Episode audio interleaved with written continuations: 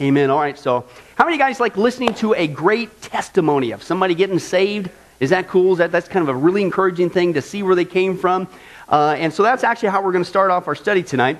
We're going to take a look at some testimonies of some people getting saved. Okay, then we're also going to see some testimonies interspersed with some Christians who are getting excited about sharing their faith. Okay, and here's what I want to do. I know it's getting kind of late, but I want you to have a little test here. I want you guys to tell me, we're going to take a look at these things first, and you tell me what was the common denominator for each one of these testimonies. What instrument did God use to lead these people to Him in salvation, or what instrument did God use to spur these Christians on in their faith, and even to the point where they would get bold about it and tell other people? So let's take a look at some of those testimonies tonight. And this is the first one. Let's take a look at some conversions to Christ.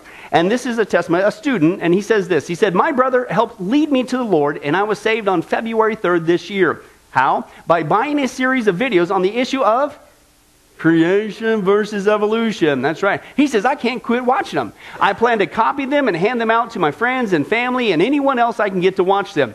I've been searching and praying for the knowledge and tools to help me lead people to Jesus, and I think these videos are my answer. I just want to say thank you for speaking the truth and for providing these tools so that I can help give people the truth." Another gentleman says this, again, another student, he said this, "I'm a physics major at the University of Arkansas, and I first obtained a series of videotapes on" what? "Creation versus evolution through our local campus ministry. As a future member of the scientific community, did you know it's okay to be a Christian and a scientist at the same time? Now that's what the world will try to get us to think, that somehow being a Christian you can't be a scientist. That's not true." So he's being trained to be a science, and he says, "Listen, I found it quite overwhelming to stand up for my faith in front of" what kind of professors? Vehement professors. Folks, I'm telling you, this is why it's important for us, even as adults, to get equipped with this knowledge, because whether you realize it or not, your kids in secular school, even high school, certainly when they get into college, are being attacked. As soon as they find out they're a Christian, they're going after them. And unless your kids are trained with the facts, not just the biblical facts, that's not bad, but if they're not trained with the facts, it could really throw them for a loop. We'll get to that in just a second. So he was excited because this gave him the ammo to stand up against the vehement professors and students totally sold on evolution. "But now I found that I can have knowledge to counter them. I've been challenged to learn as much about that as my other studies, and I've also seen my two dearest friends come to be bold about their faith as well. Thank you." Okay. Another gentleman said this, again, a student. He says, "Until I went to college, my faith in God was" what? "Sound, but my college history class helped to destroy that faith. Okay, I started to doubt the Bible and God's Word. I even started to doubt that Jesus was truly God's Son and that He died and rose for my sins. But then my best friend showed me some information on" what? "Creationism, and I was in awe of what I saw. Everything was changed." What a relief when you finally get the information to counter the lies that are thrown at us, okay? And here's the stat, folks. Lest you think these are isolated cases, here it is. 75% of all children raised in Christian homes who attend public schools will reject the Christian faith by their first year of college. Just last week, came across a stat, the latest, if it's correct, the latest stat that I've heard is that has now increased to 88%. 88% of kids raised in Christian homes by their first year of college, because of the vehement professors and what they do, they will reject the Christian faith. Anybody have any kids in college? Any of them been raised in the church? What happens when they get to college? "Mom, no, they said this, what? Oh, oh." Right? We need to get them equipped. We need to get them equipped now before they get there. Okay? This is what's going on across our country. Timothy Stout, he was the chairman of the board and chief scientist for a technology company. When he began to struggle with many of the issues involving theism versus atheism, evolution, creation. And what bothered him in his research as a what?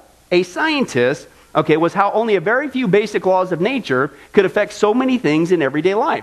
It began to show him that life appeared to be what? Design. A scientist admitted, "The facts are leading me in that direction." So, so after this testimony of God's handiwork, the evidence, Mr. Stout accepted Jesus as his Savior, and now is the pastor of Gold Hill Bible Church near Placerville, California.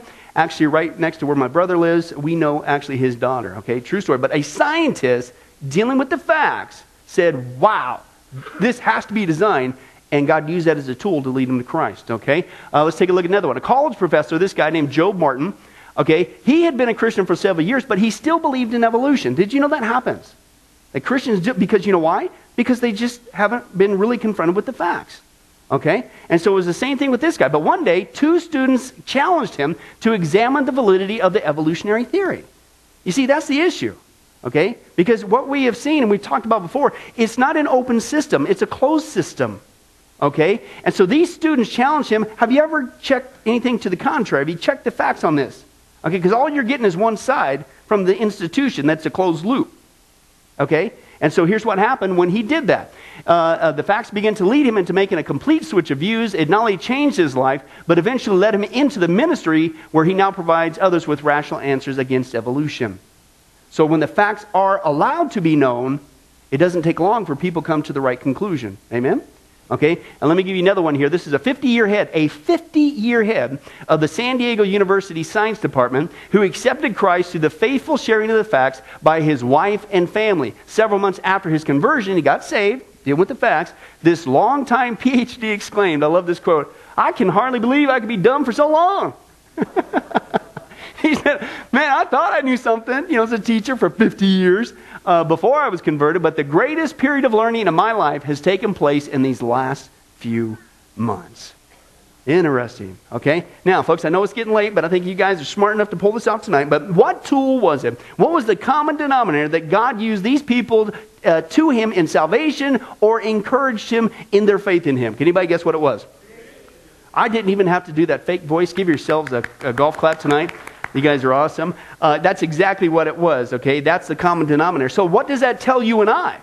That this issue, creation versus evolution, creationism, okay, is very important for us to know. And it's not just important for us to know, it's a very powerful thing to know, okay? God uses that as a tool to witness to people with, okay? Now, the bad news is there's actually people out there, did you know, who are deliberately trying to keep this evidence from breaking out into the public. Okay, and I got some proof for you. Take a look at this again. See, we are been trained by these entities to think that, oh, this is true science. We're dealing with all the facts, and we're just driven in this direction based on the information and scientific data to believe in evolution. Okay, we've listened to everything. That's not true. It's a closed system. In fact, it's so closed that if you believe anything to the contrary, you're going to be excommunicated from the system. Here's some actual testimonies. Let's take a look. They use peer pressure or ridicule to silence those who oppose lies in the textbooks. Now, if you're going to do something, you be prepared for opposition from the enemy. Satan protects his evolution theory with a vengeance. This is the foundation for all sorts of things. Roger DeHart, science teacher at Burlington Edson High School in Seattle, was told he could not inform students of errors in the textbooks just simply by passing out current science journals. If there's a current science journal that said this is wrong, he couldn't tell his students because in the book it said it was right. Some of these lies have been proven wrong 100 years ago. Kevin Haley, biology teacher at Oregon Community College, lost his job simply for exposing errors in the textbooks. Baylor University, formerly Christian University, fired William Dembski just because he advocated intelligent design. He said there must be a designer. Forrest Mims was a science writer for 20 years. He published in National Geographic, Science Digest, American Journal of Physics, 60 magazines and newspapers. He was denied a job as science writer, or a writer for Scientific American, simply because he was a creationist. Rod Levake in Fairbault, Minnesota, was reassigned because he doubted Darwin's theory. They said, we don't want you teaching evolution. We don't want you teaching biology if you doubt Darwin's theory. Dan Clark in Lafayette, Indiana, he quit because he was reprimanded for teaching an evolution alternative. The superintendent, Mr. Ed Eller, told him not to introduce creationism to this class.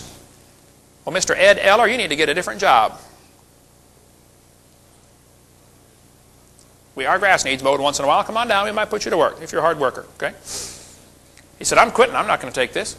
There's all kinds of articles here. Dean Kenyon was a tenured professor in San Francisco at the university.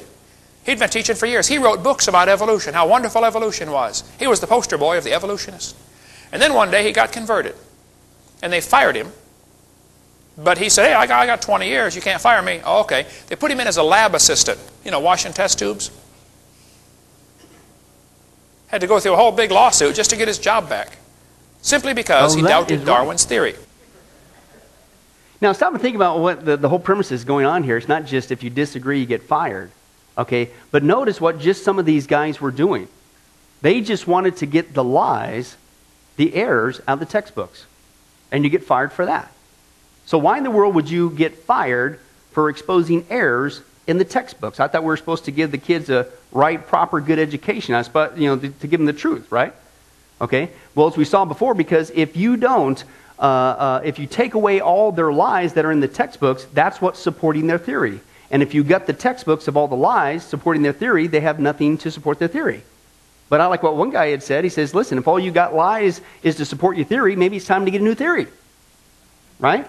But that's the game, folks, that's being played, okay? Now, here's the point. I don't know about you, but according to the evidence that we're seeing, and that's just the tip of the iceberg, the evolutionist folks are not just being biased, they're being belligerent, okay? Now, here's what's really wild, and we've been here before. First of all, they would say that you and I are the ones who are unintelligent. You and I are the ones, as a Christian, who have the closed mind. Really?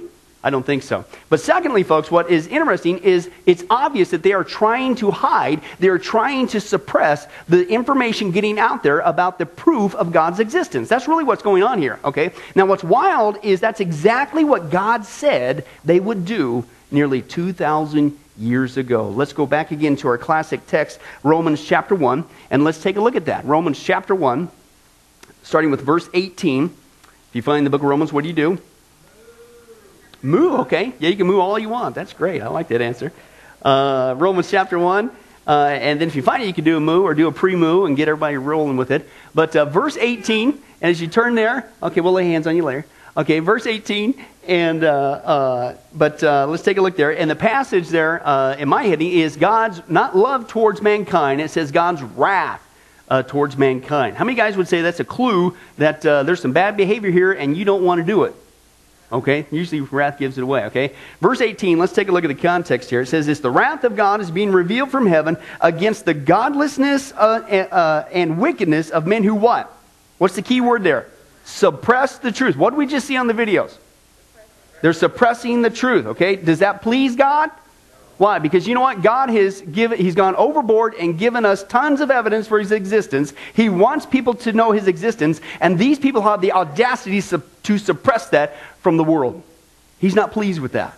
Okay? They're suppressing the truth about His existence, okay, by their wickedness. Now, since what may be known about God is plain to them, because God's made it plain to them. For since the creation of the world, God's invisible qualities, His eternal power and divine nature have been clearly seen, being understood from what has been made, so that men are without excuse, okay? For although they knew God, they neither glorified Him as God, nor gave thanks to Him. But their thinking became what? What's the word there? Futile. You know, they've got the big degrees. They got the big cool-looking hairdos. They got all the diplomas. They're the ones who are sitting in the class of the university. But what does God say? Excuse me? Your what? Thinking is futile. You actually think you're going to, with your little teeny tiny little brain, going to say and that you have evidence that I don't exist? What? I don't think so. That's futile. In fact, he takes it a step further. He says, and they're what kind of hearts? Foolish hearts. We're the fools. We're the ones who are closed-minded. You're turning away from the evidence. You're the one that has the foolish heart. They were darkened. Okay, although they claim to be wise, right? Oh, we smart. You dumb-dumb, right? Isn't that, the premise, right? They claim to be wise. They became what? Fools. Why? Because they exchanged the glory of the immortal God for images made to look like mortal man and birds and animals and reptiles. The text says, okay? But here's what's interesting, folks, is the Bible, and we've talked about this passage several times before, but we see that the Bible actually predicted, listen, the evolutionist behavior that we see today in our lifetime. You realize that? This was written nearly 2,000 years ago. We are seeing this come to pass today. Now, I not only find that interesting, but what I find frightening, okay, is the Bible's very clear about what happens when people do this. It's not just happening today, but the point is this, those who are doing that today, what are they actually doing? They are incurring the love of God. They are washed in His mercies and blessings, and He is so pleased with them. No, what? They're storing up His wrath, okay? And again, I know it's getting late, but how many guys would say that that's probably not a good thing to do? I mean, if you're going to pick a hobby to do on a Saturday afternoon, do crochet, learn to get on that skateboard, or, you know, do something, but don't store up God's wrath, okay? And yet that's what's going on. So I would say that as Christians, our heart goes out to these folks, Okay, at least give them a fighting chance. Let's try to help them. And so let's try to help them from stop storing up God's wrath and instead receive his loving grace and mercy and forgiveness through Jesus Christ. How about you? Okay, turn to somebody and say, it's time to beef up our witness. Right? And don't you love that term, beef up? Is it just me, Jeanette, or... See, that doesn't work with chicken, does it? You don't say, hey, Orson, it's time to chicken up our witness. No, it doesn't work that way. It's just born for that phrase. It's time to beef up our witness, okay? And that's what we're going to do in our journey, okay? We're going to take a look at a multitude of evidences. We're going to start with one, in intelligent creation, and that's what we're going to do. We're going to beef up our witness, okay? And we're going to take a look at the hardcore scientific data showing us what God's already told us. He really does exist. There's tons of proof, okay? But this is the only place we're going to get it from, folks, because you're not going to get this information on the TV. You're not going to get it in the educational system because we saw they suppress it. Okay, they are suppressing it. And just as a side note, before we get started with that, okay, it just so happens just yesterday, you talk about perfect timing, yesterday a huge, massive debate took place with Ken Ham, the Christian creationist, and Bill Nye, okay? And I haven't had a chance to see it, but came across an article from a secular point of view, and did you realize that they are actually bothered by that debate?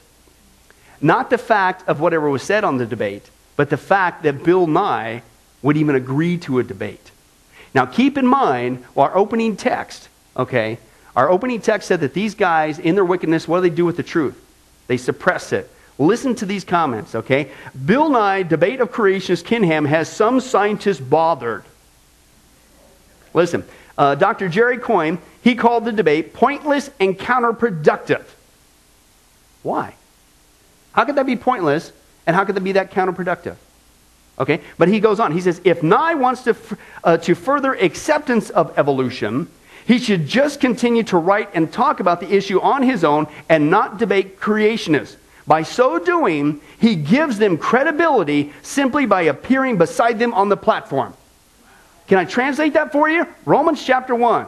Excuse me? How could you even give that guy airtime? We've worked so hard to suppress this. What are you doing agreeing to this? Because that was a huge exposed televised debate. And he's mad, not because of the evidence, the fact that the guy agreed to it. What are you doing? You're letting the cat out of the bag. Here's another quote. Okay, Richard Dawkins, you guys heard him. He's one of the world-renowned evolutionists, biologists.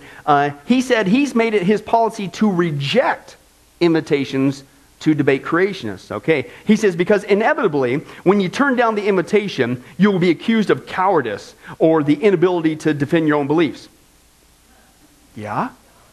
Okay, but listen to what he says. But that is better, he says, better to be called a coward, okay, than supplying the creationists with what they crave. Quote, the oxygen of respectability in the world of real science. What did they say in Romans chapter 1? These guys in their wickedness, what do? It's an open debate. Sure, we'll deal with all the facts. And they actually just last night got mad at one of their own guys because he opened the doors to let the information get out. That's how vehement, like he says, Satan protects it with ferocity, okay? So let's take a look at that evidence, and the first evidence we're going to deal with is the evidence of an intelligent creation, okay? We're going to expose the facts here. We're going to get equipped. We're going to expose it, okay? And what we're going to do is take a look at not only just the scriptural evidence, we're going to take a look at the, of course, scientific evidence, showing us that we not only had to, but we were intelligently designed by an intelligent creator, guess what, for an intelligent purpose.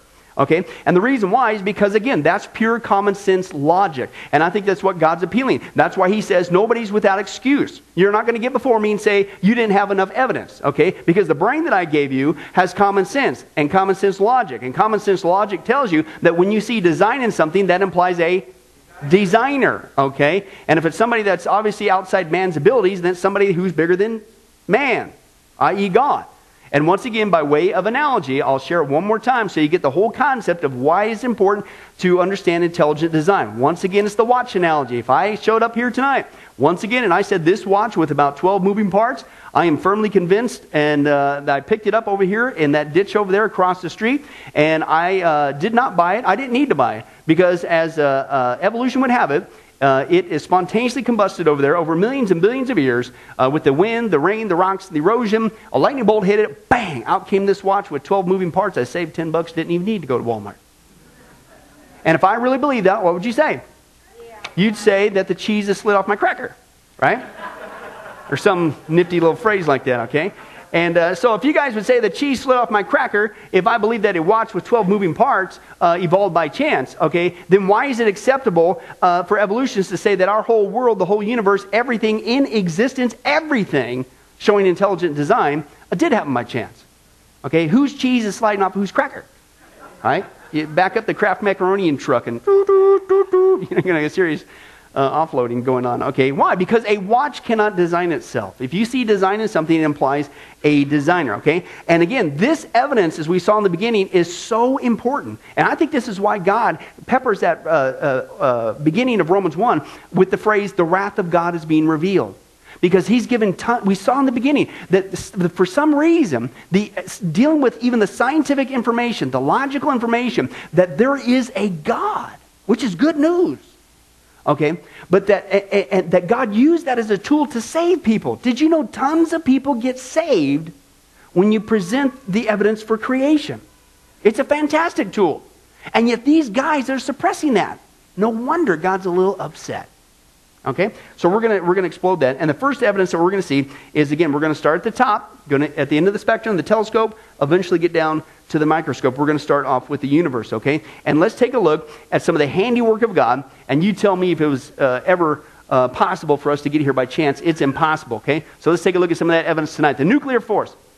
It just so happens that the universe contains a force that keeps the protons in the nucleus of each atom together, hence nuclear force, okay? Here's the only problem.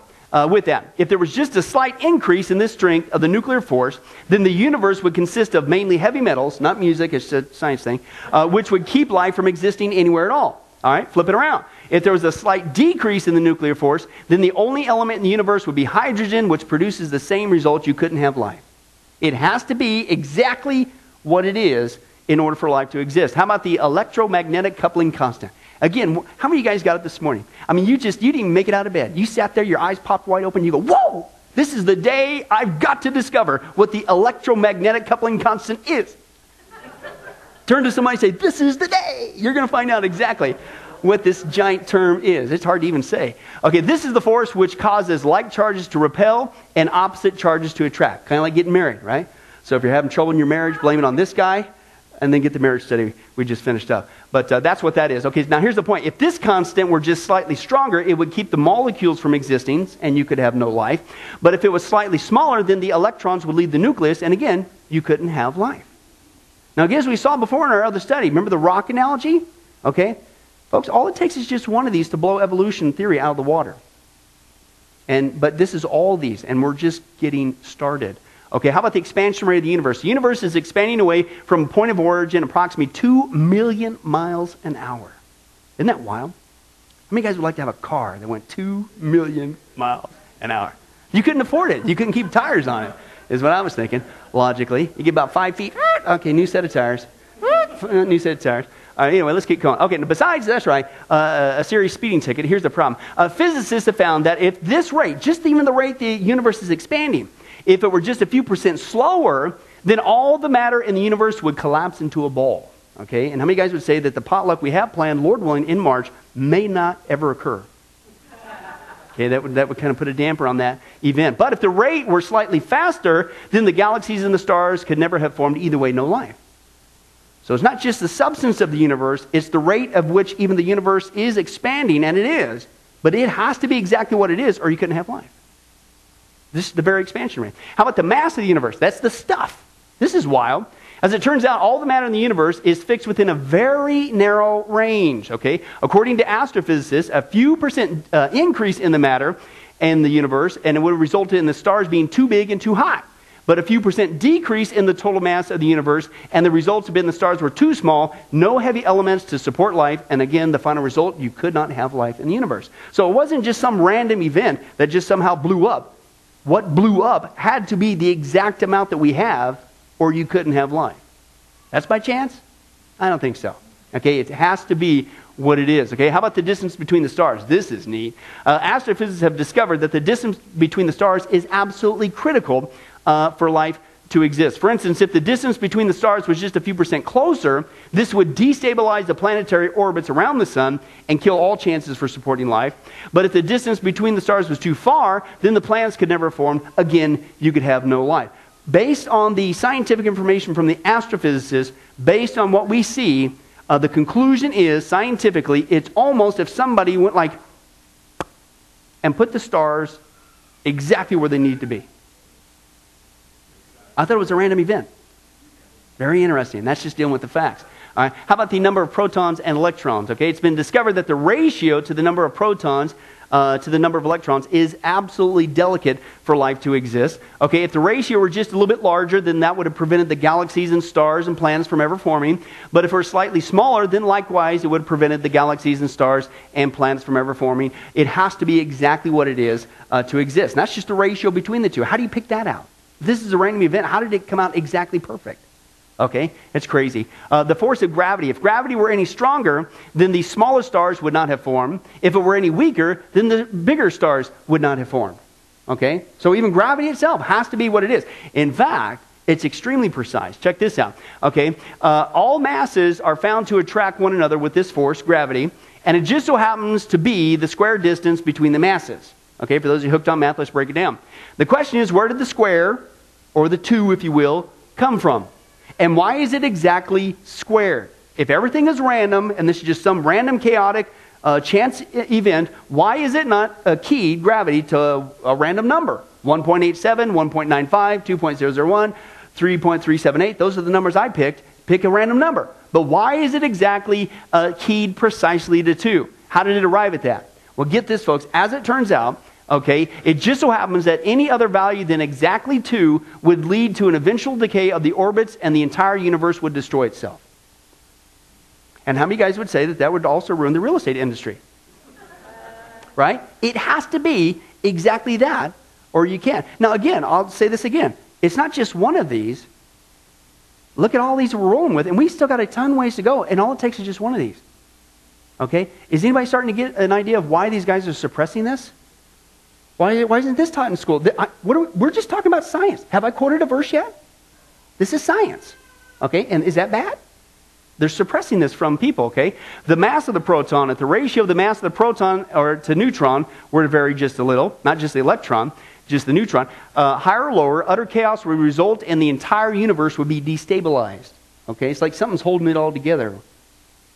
Yeah, we saw Colossians 1. That was last week. The atoms would fly apart or crush together. Everything they're in, which is everything, would be utterly destroyed. Without the delicate balance of the proton, the universe would completely collapse. In fact, some theologians feel this is exactly what God's going to do when he destroys the old heavens and the old earth and replaces it with the new. And that's the passage we saw last week in 2 Peter chapter 3, verses 10 and 12. Okay, but the day of the Lord will come like a thief, and then the heavens will vanish with a thunderous crash, a big bang. A big bang is coming. You don't want to be around for that one, okay? The Bible talks about it. And the material elements of the universe will be dissolved, literally disintegrate with fire, and the earth and the works that are upon it will be burned up. It's a huge, massive, the biggest ever will be atomic explosion throughout the whole universe. And the galaxies will burn up, and the elements melt down that day. Well, how's that going to happen? Well, as we saw last week, the verb that's used there in that passage is luo, which means loosed. And scientists can describe the proton, the electron, the neutron. They understand that it's a delicate balance there. They know that it's all there where it needs to be, and it's all stuck together. They can't, for the life of them, figure out what keeps these things from flying apart. They know if it flies apart, it's going to create a bomb. Okay, but what keeps them all together? It's God, the Bible says, Colossians chapter 1. And one day he's going to say, luo, boom, and everything's going up.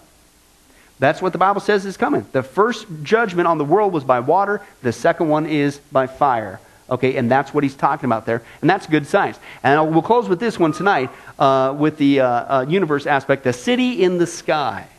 Now talk about a cover-up. This is wild.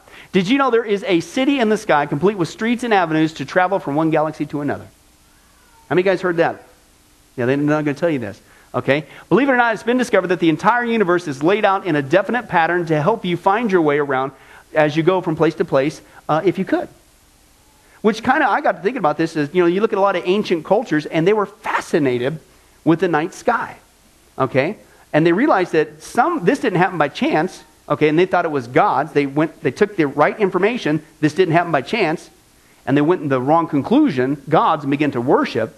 But even back then, you see that many cultures around the planet historically have always been fascinated with the order that we see. But we're told today it's completely chaotic. That's not what's going on. All right? For centuries, we knew about the houses or the stars. Then we learned about the city blocks or the galaxies. But not until the middle of our century did we begin to realize that they're all strung out along networks of streets and boulevards, just like a city right above our heads. Interesting. Let's take a look at that. First, there were the houses of the stars. The total number of stars in the known universe is estimated to be 10 billion trillion. I think one guy had said that there's enough stars just in the Milky Way galaxy for each person on the planet to own 2 trillion of them. Something to that effect, or in the universe. Wouldn't that be cool? Okay, and people today pay $75 to get a star named after them. Are you kidding? There's plenty to go around. Right? They actually sell that. Whoever thought that up was a, wow, what a guy. 10 billion trillion, okay? Now, Ruth, this is wild. Okay, that's just what we know about. Did you know we don't know about the ones we don't know about? That's a deep thought, isn't it? Let's continue on. The fact is our galaxy is over 200 trillion stars, and that's a lot of houses, if you look at the analogy. Okay, so there's your houses. But we discovered the city blocks or the galaxies, okay? As it turns out, there's not only tons of stars in their skies, there's tons of stars all grouped together in the sky into organized patterns. What's the key word there? 2 words? Organized pattern. Okay, it's not a random event in the sky. Each one of them circle a central ball of stars, a galaxy, like a city block of houses. Well, that's interesting. Let's go on. Then we discovered the streets, or the cluster of galaxies. And before this, it had been decided that, according to supposed mathematical probabilities, that the galaxies could only be distributed randomly throughout the entire universe. And they began to look at it, no, there's nothing random about it at all. The more it was studied, it was more to be less and less random than they had thought. Now, just to give you a little teaser here, folks, what you are looking at is an actual picture from the Hubble Space Telescope. And what you're looking at is each one of those is a galaxy. Not a star, a galaxy. And God flew it all into existence. He's above and beyond that. He's the one who keeps it all from flying apart. He came to this little bitty, teeny, tiny little planet, died on the cross for us. And he's that huge, and yet he's that intimate with us. And as I said before, and our problems are too big for him. Puts it into perspective, doesn't it? It's awesome. That's just one photo. Those are all galaxies. Now, here's what's interesting. In 1956, okay, who's hooked on math? How many years ago was that? Okay, that's a good start, but we need a little bit more specifics there. Hey, mumble, you get the right answer. 58 years? All right, 58 years. 68 years. 68 years ago, they knew 58. All right, tonight's study is on church division and how easy they start. One story was a church picked a carpet. The other one couldn't decide on math problems. No, but here's what's going on. They knew this a while back. A long while back. All right, what I'm about to share with you, this is how long they've known this. It's been suppressed from us amongst a multitude of evidence. George Abel, he found in an area appearing in the sky, no larger than just the bowl of the Big Dipper, he found, folks, 50,000 galaxies. 50,000 galaxies appearing in an area of the sky no larger than the bowl of the Big Dipper. Not stars, galaxies. And he realized this is not random. It's impossible. This is crazy. Now, the scientists were slow to accept Abel's findings because it totally disproved their theories about the origin of the universe. But if it's true science, what do you got to do? Hey, got to be honest, got to deal with the facts. It's time to change your theory, right?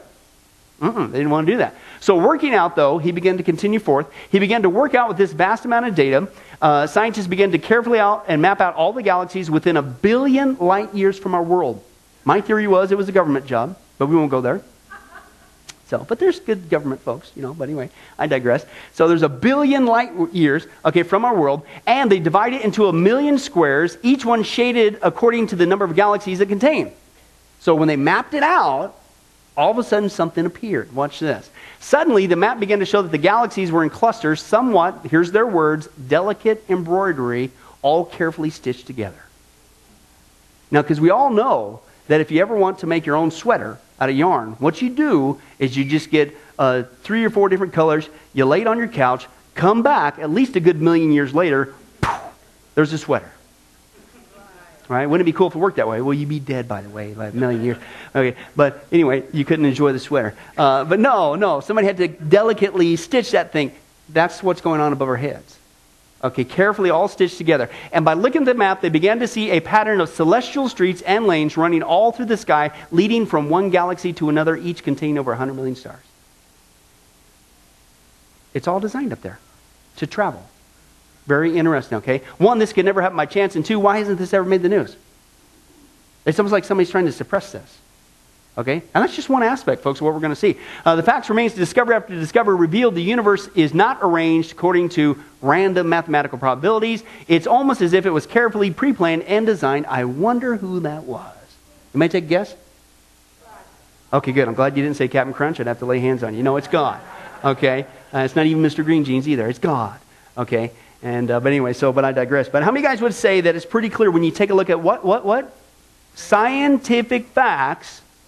Again, that's just what we're dealing with, scientific facts. It's pretty obvious that we were intelligently designed by an intelligent creator, okay? The facts are all over there. Okay, in fact, I would say, I would go out on a limb, that I would say that if somebody, even after dealing with this evidence, still wanted to refuse to believe in intelligent design and an intelligent creator, maybe they're acting like they're a few peas short of a casserole, right? Is what they're really telling you, okay, if they look at the evidence and still walk away, okay? And apparently, believe it or not, folks, that's what one Nobel Prize winner for physics, a scientist, had to say. His name is Charles Townes. Listen to what he said after dealing with the facts. He said, the more we know about the cosmos, the universe, he says, the more they seem inexplicable without some aspect of intelligent design, right? Dealing with the facts. He says, and for me, that inspires faith. So what did that scientist, what did that physics, what did he say in essence?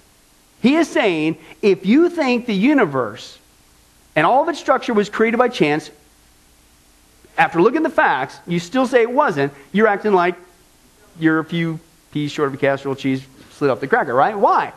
Because any intelligent person knows common sense logic. Design in something implies a designer, okay? And again, how many guys would say that's God?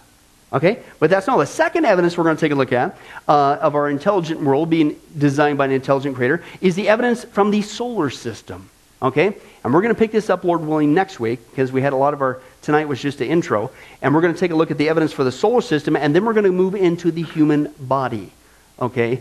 With that, Lord willing, next week. And we're going to continue on to expose that which is being suppressed from our world. And again, I just encourage you guys, don't just sit on this knowledge. Okay, it's encouraging, right? It encourages our faith, right? And we have ammo to be able to defend our faith, okay? But that's just it. Use it to defend our faith. Let other people know because we are the only ones that are going to get this information from. Amen? Let's pray. Well, hi, this is Pastor Billy Crone of Sunrise Baptist Church and Get a Life Ministries. And I hope you enjoyed today's study. But in closing, before you go, let me ask you one final question. If you were to die today, are you sure that you go to heaven and not hell? You see, here's the problem. The Bible says that nobody automatically gets to go to heaven. And that's because God is holy and we are not. The Bible says that the wages of our sin or our unholiness or the wrong things that we have done have separated us from God. And the wages of our sin or unholiness means that we deserve to die and receive God's judgment to go to hell and not heaven. In other words, we're disqualified for heaven. And that's because God being holy and us being not, the two cannot mix. So what are we going to do? Well, that's bad enough. The other problem is we don't even want to admit this dilemma, even though God already knows it all. And so out of love, God gave us something called the Ten Commandments to show us that we're really disqualified for heaven. We're not holy. We're not perfect like him. Let's take a look at just a few of those here today. The Bible says, the Ten Commandments says, you shall not bear false witness. That means lying. How many of you ever told a lie before? Well, those of you who didn't raise your hand, you just did. Okay, let's be honest, folks. Let's not tell another lie. We've all lied. Well, believe it or not, that disqualifies you for heaven. That's how holy God is. He is the truth. He does not lie. And so that makes us a liar. Another of the Ten Commandments says, you shall not steal.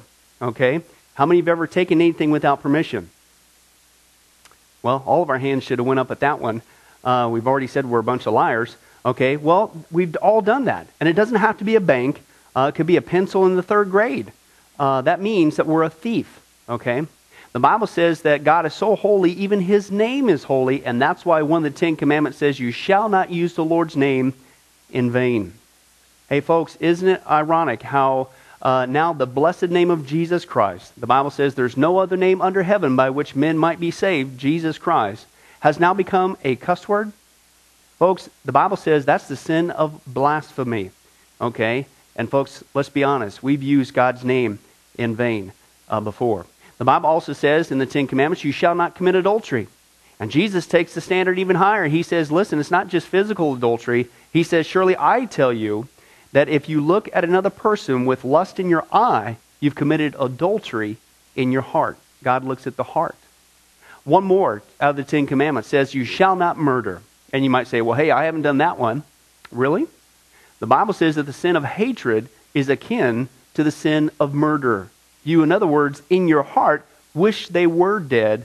You pulled the trigger, if you will, in your own heart. And the Bible says God sees that, and it's just as bad. He knows the mind, He knows the hearts, the thoughts, and the intents that we have. Folks, that's just 5 out of the 10 commandments. How you doing? Not very well. None of us can keep them. They're God's x-ray to show us that we're disqualified. And so when, not if, your time comes, because we're all marching towards the grave at different speeds, you're going to have to stand before God, and you're going to have to say who you really are. He already knows. Hey, God, let me into heaven. I'm a liar. I'm a thief. I'm a blasphemer, adulterer, and a murderer. Folks, the Bible is clear. Such people as these will not inherit the kingdom of heaven. That's the problem. Here's the good news. God so loved the world that He sent His one and only begotten Son, Jesus Christ, that whoever believes in Him, what He did on the cross, on our behalf, that we will not perish, we will not go to hell, but He will give us the gift of eternal life. Jesus died on the cross to forgive us of all of our sins. It's something that we don't earn, we can't earn. It's a gift, the Bible calls it, and a gift cannot be earned. He was taking the death penalty in our place. That's what the cross was of the day. And that if we would just ask Jesus Christ to forgive us of our sins and believe that in our heart that God raised Him from the grave, showing that His death is satisfactory to God to forgive us of all of our sins, no matter what we've done, the Bible says we shall be saved. The Apostle Paul says that if we confess with our mouth Jesus is Lord and believe in our heart that God raised Him from the grave, we will be saved. Let me give you a common analogy of what God's doing and what He did for us with Jesus dying on the cross on our behalf. In life, we know that people can be sentenced for a crime to where they're actually on death row. The courtroom scene is completely finished. The gavel has already sounded. They are going to jail, and they're just awaiting their time before they go to the death penalty. As they're sitting there in the jail cell, it's a proven fact. They did what they did. Everybody knows it. They're just waiting for that time for their number to come up, so to speak, and walk down that hall and be executed. There's nothing they could do to reverse their crime. No amount of good works in that jail cell can reverse what they've done. It's too late. It's over.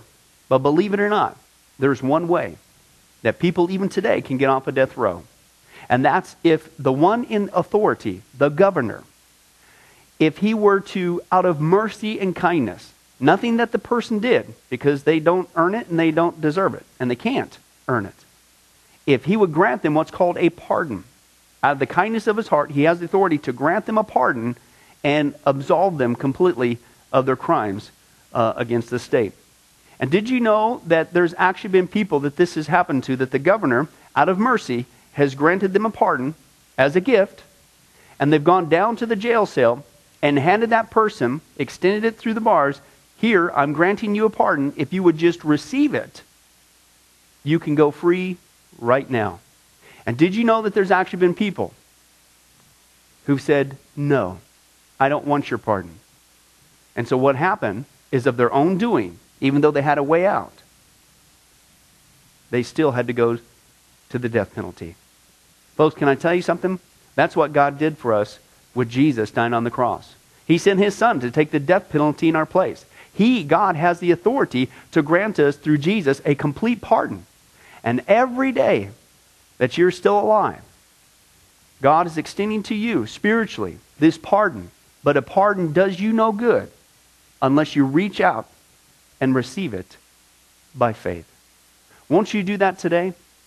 Won't you call upon the name of Jesus Christ? Ask Him to forgive you of all of your sins, to trust in His work on the cross, to pardon us from all of our crimes, our sins against God. God loves you. He wants a relationship with you. But there's only one way to heaven. It's Jesus. There's only one way to get off a death row. It's through the cross of Jesus Christ. Won't you do that right now? Well, this has been Pastor Billy Crone of Sunrise Baptist Church and Get a Life Ministries. And if there's anything that we can do for you, please don't hesitate to contact us. Our number, our information will come up here on the screen shortly. And if there's anything we could do for you, please don't hesitate to let us know. Thank you for joining us. And remember, I hope to see you in heaven. God bless. Thank you for watching this presentation from Sunrise Baptist Church. If you would like to send us a letter or any other kind of postage, you can reach us at 1780 Betty Lane, Las Vegas, Nevada, 89156. For more information, you can give us a call at 702-452-8599 or email us at bcrone@getalifemedia.com, or you can visit our website at www.getalifemedia.com. Billy Crone and this ministry can also be found on Facebook and Twitter. Join us for services at www.sunriselv.com.